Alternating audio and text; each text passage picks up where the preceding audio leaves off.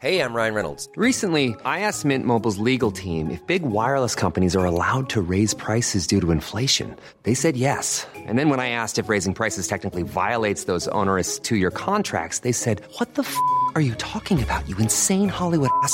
So to recap, we're cutting the price of Mint Unlimited from $30 a month to just $15 a month. Give it a try at mintmobile.com slash switch. $45 up front for three months plus taxes and fees. Promo rate for new customers for limited time. Unlimited more than 40 gigabytes per month. Slows. Full terms at mintmobile.com. Si avvisano gli ascoltatori che l'episodio presenta linguaggio e contenuti forti e riferimenti al suicidio.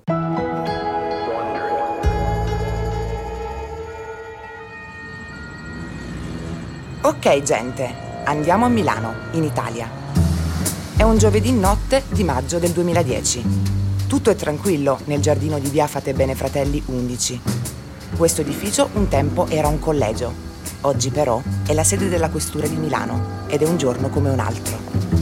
Fino a quando gli agenti portano dentro una diciassettenne di nome Ruby. Vedete, quello di Ruby è stato uno scandalo piuttosto strano. Perché c'è questa ragazzina che in sostanza viene arrestata per aver rubato qualcosa a una coinquilina e che dice alla polizia: Sentite, sono una importante. Ruby ha occhi grandi e labbra pronunciate e in tutta onestà non sembra sorpresa di essere qui. Non è la sua prima grana con gli sbirri. Qualche ora dopo il suo arrivo in questura, però, accade qualcosa che cambierà tutto. Squilla il telefono. Dall'altro capo della cornetta Silvio Berlusconi. Nel 2010 in Italia è ovunque ed è tutto nelle sue mani. Ah, in caso vi foste dimenticati. Quando Ruby entra in questura, Berlusconi è presidente del Consiglio. È lui che telefona a una stazione di polizia locale e parla di questa diciassettenne sconosciuta. Un giovedì poco prima di mezzanotte. Così tutti rimangono sorpresi e ovviamente Berlusconi sapeva esattamente chi fosse Ruby. Ruby, apro virgolette, chiudo virgolette, la rubacuori. Il nome d'arte di Ruby è Ruby Rubacuori. Cosa fa il presidente del consiglio quando sente che Ruby Rubacuori è in questura a Milano? Dice alla polizia che è la nipote del presidente egiziano e che non vuole che scoppi un incidente diplomatico. Dice alla polizia di lasciarla andare e la polizia così fa. Fine. Grazie a tutti per esservi sintonizzati. Qui Wondery, io sono Nadia Tempest e questa è... come se fosse la fine. Non è la fine, perché ovviamente questa breve telefonata solleva un mucchio di domande. Per prima cosa, Ruby non è parente del presidente egiziano. Era una bugia. All'improvviso c'è una persona potente come Berlusconi che fa una chiamata e questa ragazza, che è in prigione per aver rubato dal portafoglio della coinquilina, viene scarcerata. E quella storia sollevò molti interrogativi, tipo chi cavolo è questa ragazza? Da dove è saltata fuori? Come fa a conoscere Berlusconi? Ma soprattutto, che cosa sa? Perché è chiaro che Ruby sa qualcosa. E la risposta a questa domanda sono solo due parole. Bunga, bunga. Bunga bunga. Due parole che preannunceranno un mondo di guai per Berlusconi, per l'Italia e forse per il mondo intero. Due parole che rappresentano il mistero al centro di questa storia. Cosa diavolo è il bunga bunga? Lasciate che vi dia un consiglio. Se mai dovessero chiedervi di fare bunga bunga, scappate. E dopo vai a fare un giro.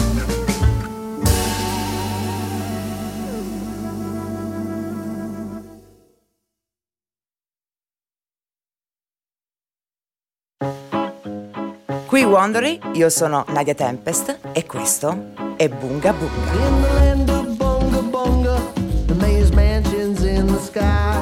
Won't you be my bluesy if the hullabaloozy? You better be ready to fly.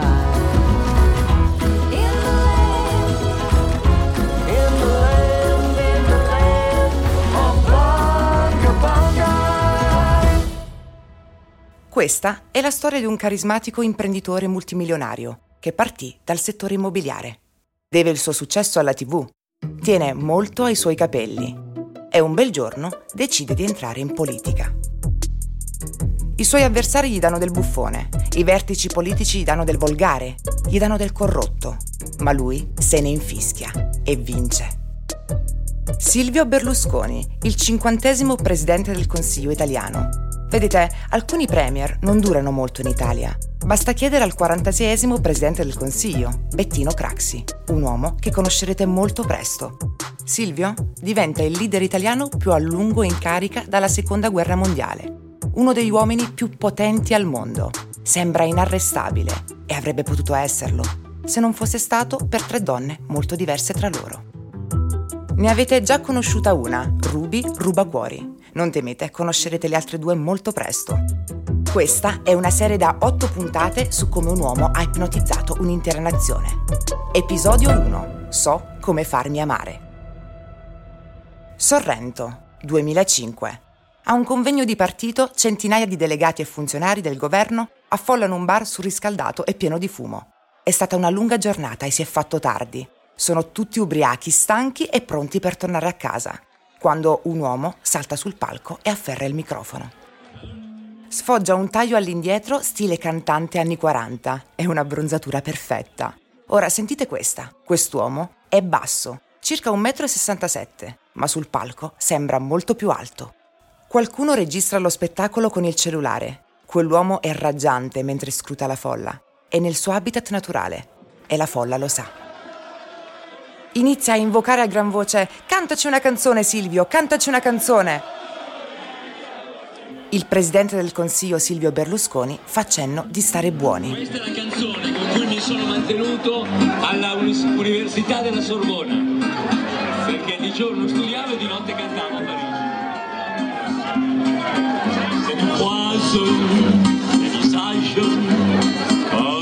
C'est du Berlusconi è sempre stato un cantante. Da giovane era in un gruppo rock insieme al suo amico, Fedele Confalonieri. Fedele Confalonieri, presidente di Mediaset, che è il primo broadcaster commerciale italiano. Nel nostro caso il suo nome è un indicatore di lealtà. Infatti, anche ora che ha 82 anni, lui e Berlusconi sono ancora migliori amici.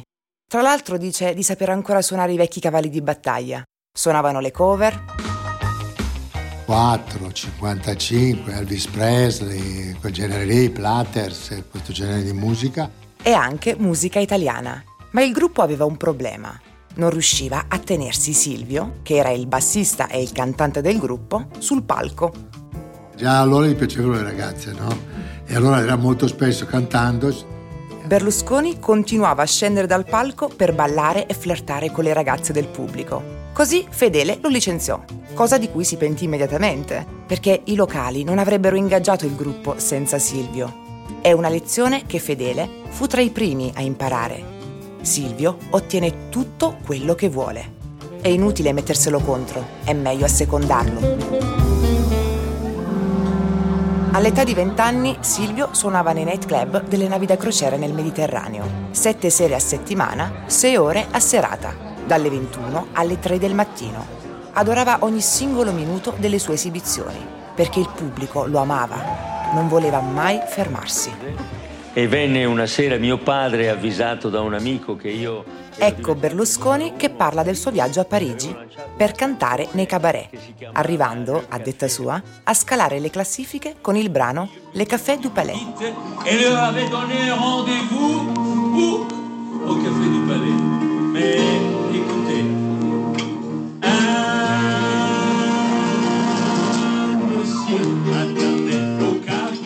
Fu davvero incredibile, un tripudio di applausi, tutto il pubblico in piedi, finché non si presentò suo padre. Luigi Berlusconi, professione bancario. Prese posto in fondo per godersi lo spettacolo. Dopodiché Luigi seguì suo figlio nel camerino e gli chiese a bruciapelo Venne nel mio camerino e mi dice: Ma davvero vuoi fare il cantante tutta la vita? Beh, sai che ti dico Luigi? Penso di poter rispondere. Una volta che sali su quel palco sotto quei riflettori e senti il pubblico che ti acclama, non puoi farne a meno. Impossibile. Berlusconi tornò a casa per studiare giurisprudenza.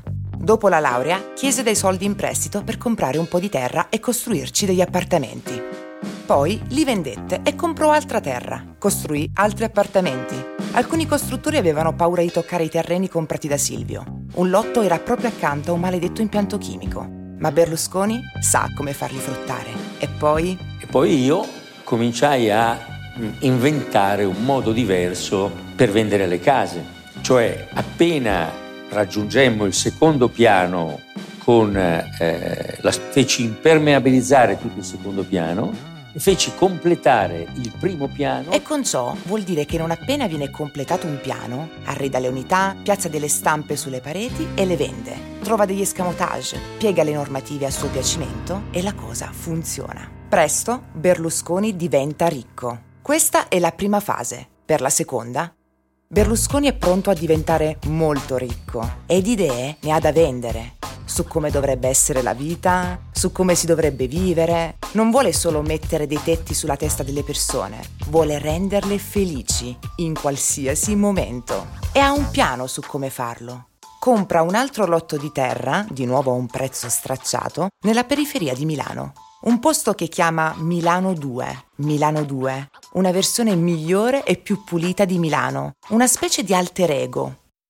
Milano 2 è un ammasso di caseggiati fatti di mattoni rossi, con un lago e una fontana al centro. Silvio prevede di costruire un ospedale da integrare al complesso e per il quale ottiene delle deroghe alla zonatura, ma metterà da parte il progetto.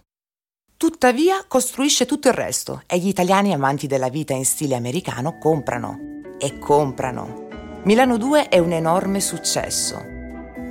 E dentro quegli appartamenti c'è la cosa che cambierà la vita di Silvio Berlusconi. La televisione. Negli appartamenti di Milano 2, Silvio installa la TV via cavo. Telemilano. Ma c'è un problema. La TV in Italia, in quell'epoca, è una vera palla. Per anni lo Stato italiano ha il monopolio delle emittenti televisive trasmettendo pezzi come il Requiem di Verdi suonato dall'orchestra della TV di Stato.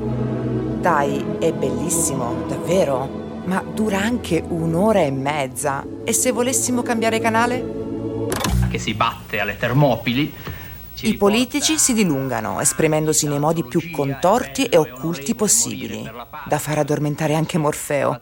Cambiamo di nuovo canale? Non si può. Finito. Due canali. È qui che entra in gioco Berlusconi, ma non offre agli italiani quello di cui hanno bisogno, vuole dare loro quello che vogliono. Così, quando il governo inizia ad ammettere le emittenti tv private, lui è pronto. Ad esempio, prendiamo la sigla di apertura di uno dei suoi primi varietà, Drive In.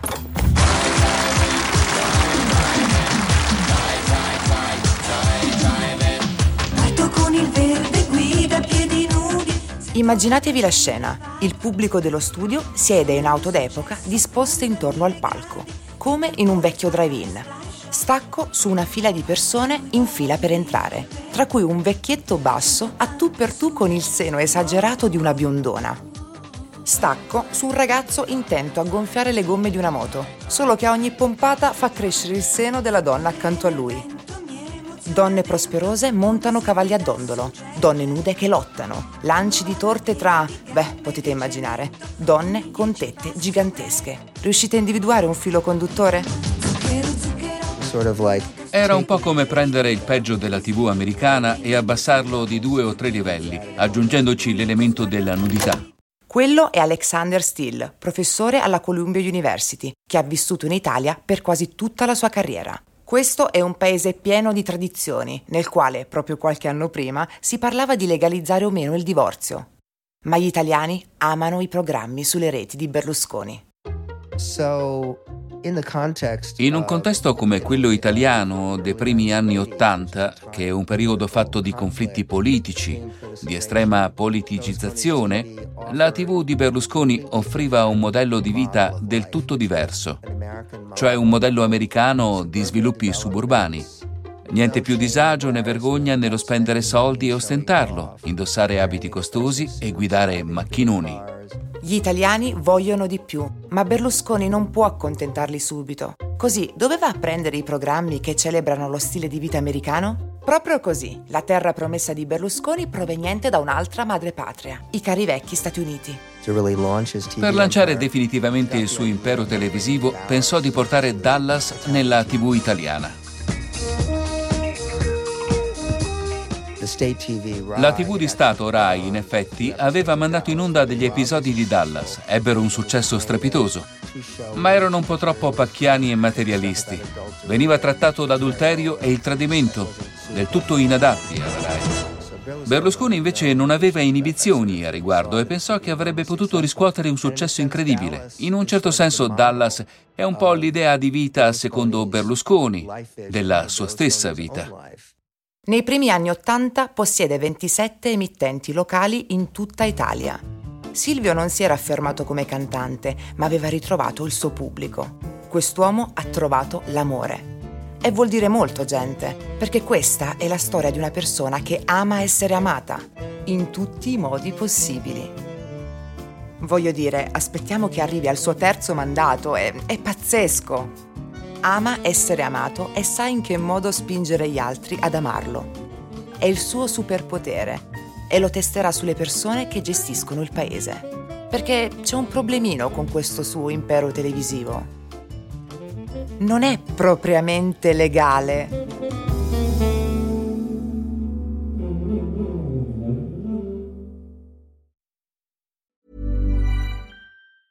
It's that time of the year. Your vacation is coming up. You can already hear the beach waves, feel the warm breeze, relax, and think about work. You really, really want it all to work out while you're away. Monday.com gives you and the team that peace of mind. When all work is on one platform and everyone's in sync, things just flow wherever you are. Tap the banner to go to Monday.com. Mother's Day is around the corner. Find the perfect gift for the mom in your life with a stunning piece of jewelry from Blue Nile. From timeless pearls to dazzling gemstones, Blue Nile has something she'll adore. Need it fast? Most items can ship overnight. Plus, enjoy guaranteed free shipping and returns. Don't miss our special Mother's Day deals. Save big on the season's most beautiful trends. For a limited time, get up to 50% off by going to Bluenile.com. That's Bluenile.com.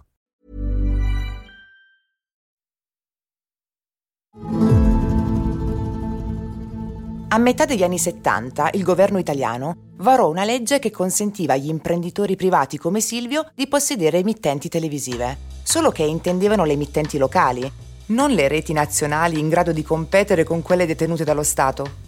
Ma Berlusconi si spinse ben oltre e fondò comunque una rete nazionale, cioè tecnicamente non è una rete, perché non sta trasmettendo tramite un'unica stazione in tutto il paese. Piuttosto si inventa un espediente geniale. Il suo ex avvocato, Vittorio Dotti, ricorda che Silvio lo chiamava Grosso Pizzone. Il grosso pizzone. Dice che Berlusconi aveva pensato di registrare la stessa programmazione su cassetta. Dopodiché i corrieri avrebbero smistato queste cassette alle emittenti locali di sua proprietà. Ogni corriere era una specie di portapizze che consegnava gli stessi prodotti in tutto il paese. In sostanza era una trasmissione nazionale, senza però infrangere la legge. Il suo vecchio amico, fedele di nome di fatto Confalonieri, espone al meglio la sua filosofia. Un liberale dice è tutto permesso salvo quello che è espressamente proibito. Uno non liberale dice è tutto proibito salvo quello Questo che... è il modus operandi di Berlusconi e Berlusconi detiene un esercito di rappresentanti pubblicitari che alla fine gli consentiranno di vendersi all'intero paese. La vera genialata di Berlusconi è che aveva questa espressione chiamata il sole in tasca, secondo la quale ogni rappresentante dovesse svegliarsi ogni giorno, guardarsi allo specchio. Quando vi guardate allo specchio, diceva loro Berlusconi, deve piacervi quello che vedete. Il rappresentante doveva essere fisicamente attraente, in forma, ben curato, privo di capelli lunghi o trascurati, sbarbato, molto attento alla cura personale e doveva mostrare un atteggiamento inesorabilmente positivo verso chiunque incontrasse. Questi ragazzi non dovevano solo sembrare dei Boy Scout, ma anche comportarsi come tali, oltre che lasciare ogni luogo migliore di come l'avessero trovato. Se mai fossero andati in bagno in un luogo di lavoro e l'avessero trovato sporco, avrebbero dovuto pulirlo, perché qualcuno avrebbe potuto credere che fossero stati loro a lasciarlo in quello stato. Berlusconi sguinzaglia il suo esercito di pubblicitari sbarbati dall'alito fresco nelle aziende e nei bagni di tutta Italia. Vedete, Berlusconi era già ricco e tutta quella pubblicità in tv lo rende davvero ricco. e per proteggere la sua rete non rete, non nazionale, assolutamente legale e del tutto locale, sa che ha bisogno di protezione dal governo. Protezione ai massimi livelli. No, Silvio non si è ancora candidato per fare il premier. Quello viene dopo. E il congresso dell'Ansaldo di Milano. A metà anni Ottanta, in Italia, il leader era un uomo chiamato Bettino Craxi. La volontà per conquistare le posizioni di cui abbiamo bisogno. Quello è Craxi che interviene a un congresso del Partito Socialista in un vecchio e imponente complesso industriale. Su di lui svettano delle grosse macchine. Porta occhiali squadrati, indossa degli abiti scialbi, ma dietro questo stile da burocrate chic e quell'aria scontrosa, Craxi vanta una volontà di ferro. Che socialiste ci porti fortuna. Riecco Vittorio Dotti. Craxi sarebbe un socialista, tutto sommato un marxista. Craxi è un socialista, dice, ma uno a cui piace la società benestante. Sì, proletari di tutto il mondo, unitevi! nella suite 5 stelle in cui me la spasso. Craxi ama il buon vino, il cibo costoso e le soubrette. Gli piace girare per la città con Berlusconi e i suoi fedeli. Così lui e Berlusconi sono amici, eh? Beh, sì e no. L'altra cosa tipica di Berlusconi, che di per sé credo sia a dir poco geniale, è che aveva ideato una manfrina imbonitoria che chiamava il cliente stronzo. Questo è un importante berlusconismo. Cioè, ogni tanto ci imbattiamo in qualcuno di insopportabile, intrattabile, che ci rende la vita impossibile, che dice di no a tutto e che fa problemi per tutto. Berlusconi dice che è su di lui che dobbiamo concentrarci. Se riesci a farti amico il cliente stronzo, sarà tuo amico per sempre.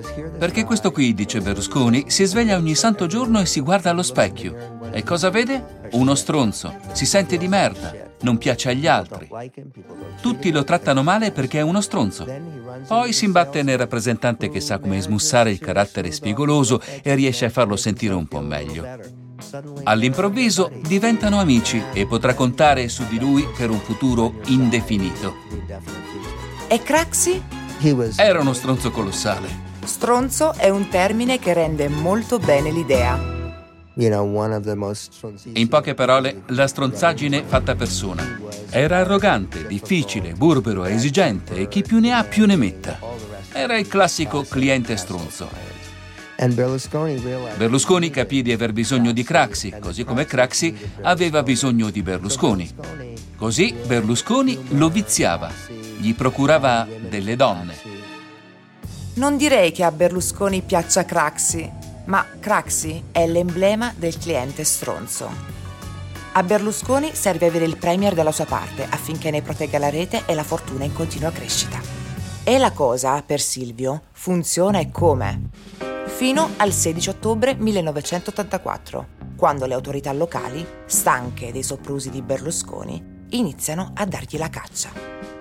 In tre regioni vengono chiuse le sue emittenti locali e la gente rincoglionisce letteralmente. È ora che ci svegliamo tutti! A primo, a, a primo, a primo gennaio 1985! Affollano letteralmente le strade urlando TV libera! Tempestano il Parlamento di chiamate colme d'ira. La gente vuole il suo Dallas, vuole il suo Dynasty. Cominciano dai bambini che non avevano il loro... Il suo vecchio amico, fedele di nome e di fatto, dice che i bambini volevano i puffi questo era un paese che dieci anni prima a malapena guardava la tv. Ora gli italiani erano in astinenza. 5 Italia 1 Rete 4. Ed è proprio qui che torna comoda l'opera di Berlusconi di, come si dice, lecchinaggio? Ha leccato il fondoschiena del Premier per anni.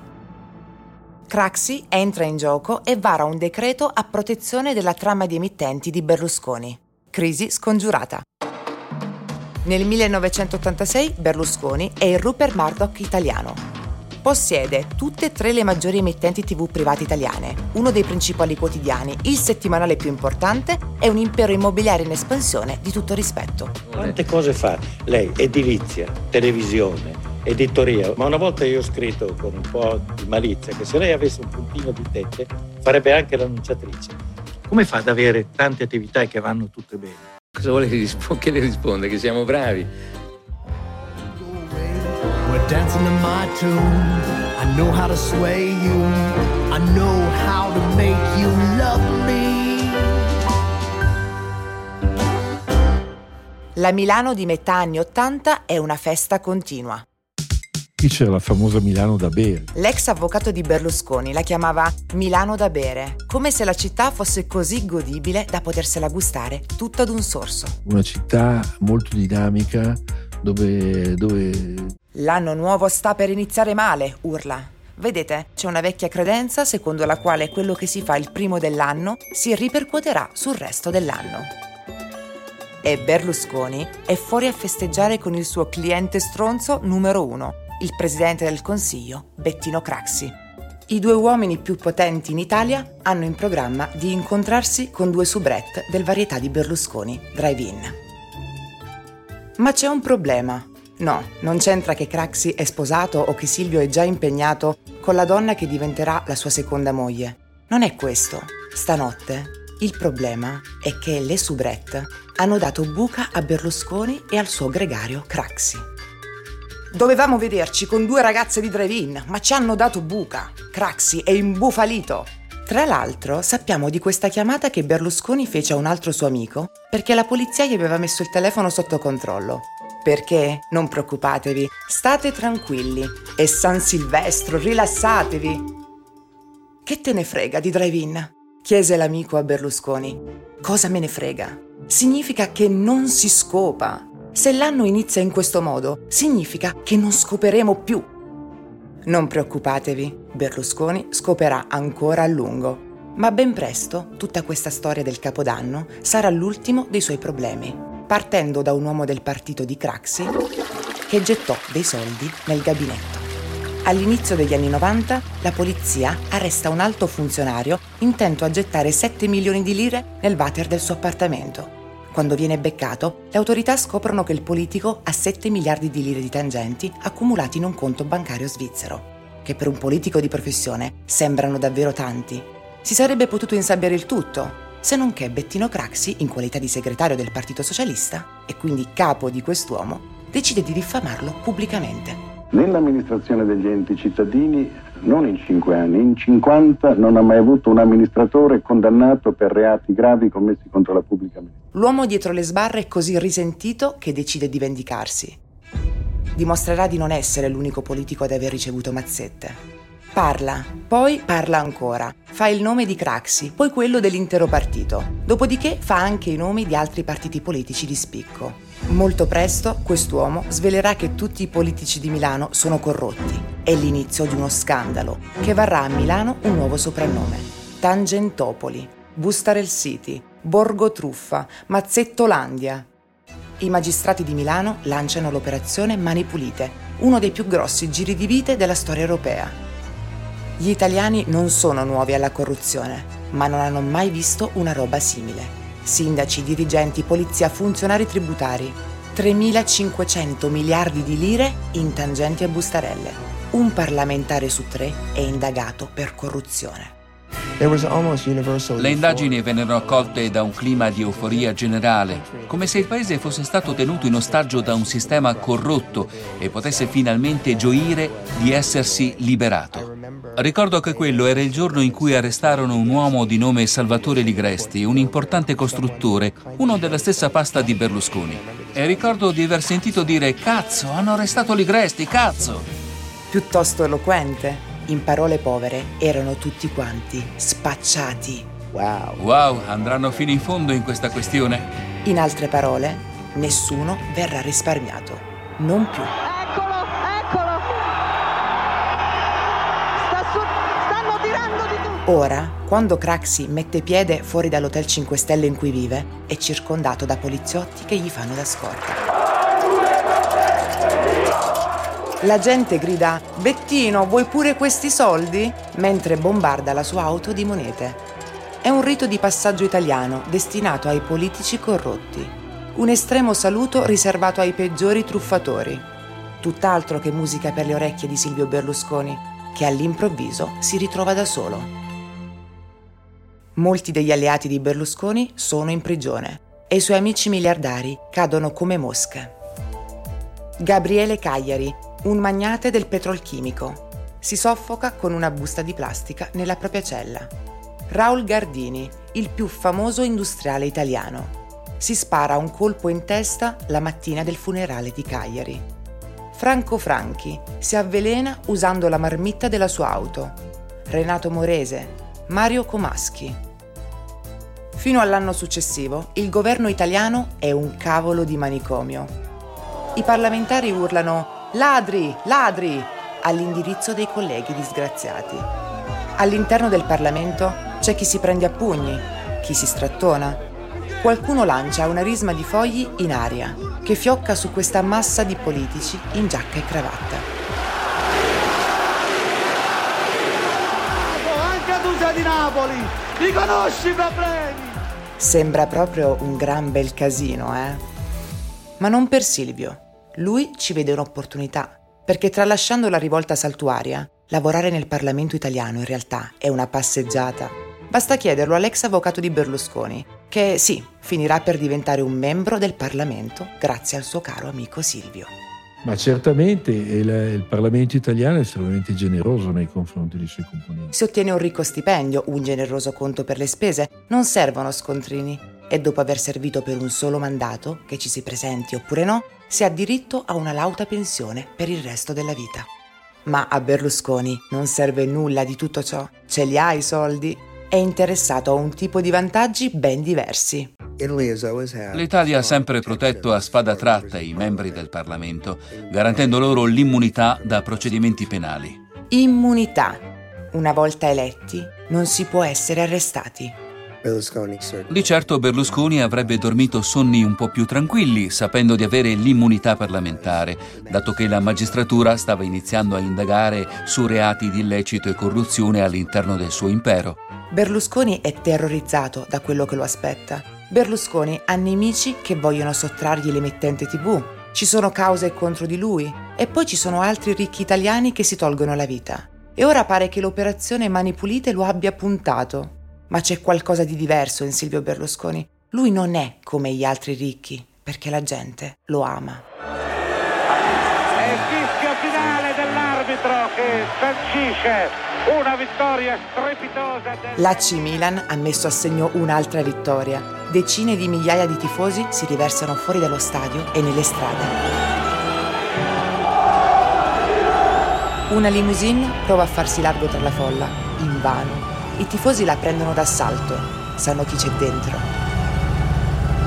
Il presidente della squadra, Silvio Berlusconi. Ho già detto che Berlusconi aveva comprato una delle squadre di calcio italiane più famose di metà anni 80 trasformandola in un gruppo di campioni? Proprio così. I tifosi fuori dalla limousine gridano Silvio, sei un dio! E ti amo, adorabile farabutto! Poi un tifoso stampa il volto sul finestrino. Silvio, dici chi dobbiamo votare. Ti porteremo 8 milioni di voti. Darteli di persona sarebbe la cosa migliore. Votare me, il vecchio Silvietto? Ma questa è proprio una buona idea. Berlusconi ricopre una posizione di estrema vulnerabilità. Ha grossi debiti, spende una fortuna per mandare avanti questa emittente TV, gode di uno pseudo-monopolio che lo colloca in una posizione molto vantaggiosa. La cosa però è del tutto abusiva e probabilmente illegale. Da qualche parte dentro di lui sta maturando l'idea dell'eccomi qua, devo tenere botta e sopportare tutte le cazzate sparate da questi miseri politici da strapazzo che non hanno mai gestito nulla. Io ho creato questo impero, do lavoro a decine di migliaia di persone. Berlusconi dice all'autista di fermare l'auto.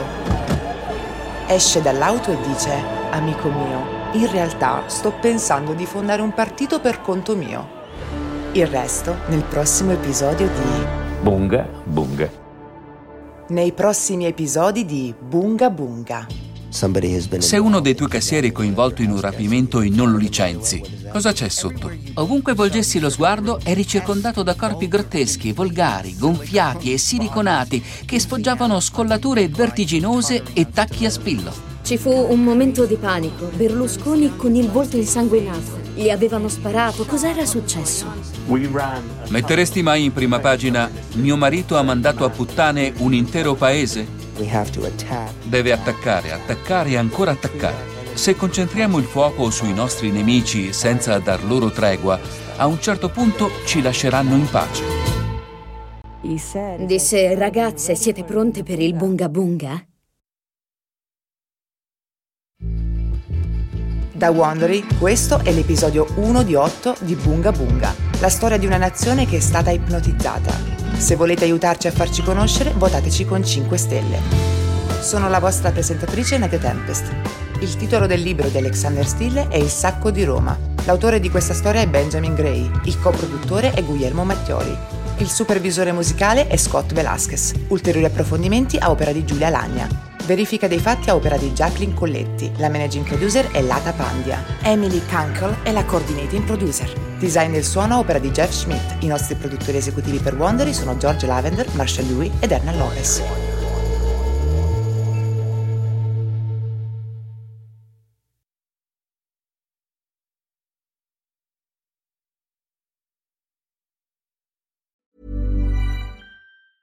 Hey, it's Danny Pellegrino from Everything Iconic. Ready to upgrade your style game without blowing your budget? Check out Quince. They've got all the good stuff shirts and polos, activewear, and fine leather goods, all at 50 to 80% less than other high end brands. And the best part? They're all about safe, ethical, and responsible manufacturing. Get that luxury vibe without the luxury price tag. Hit up quince.com slash upgrade for free shipping and 365 day returns on your next order. That's quince.com slash upgrade.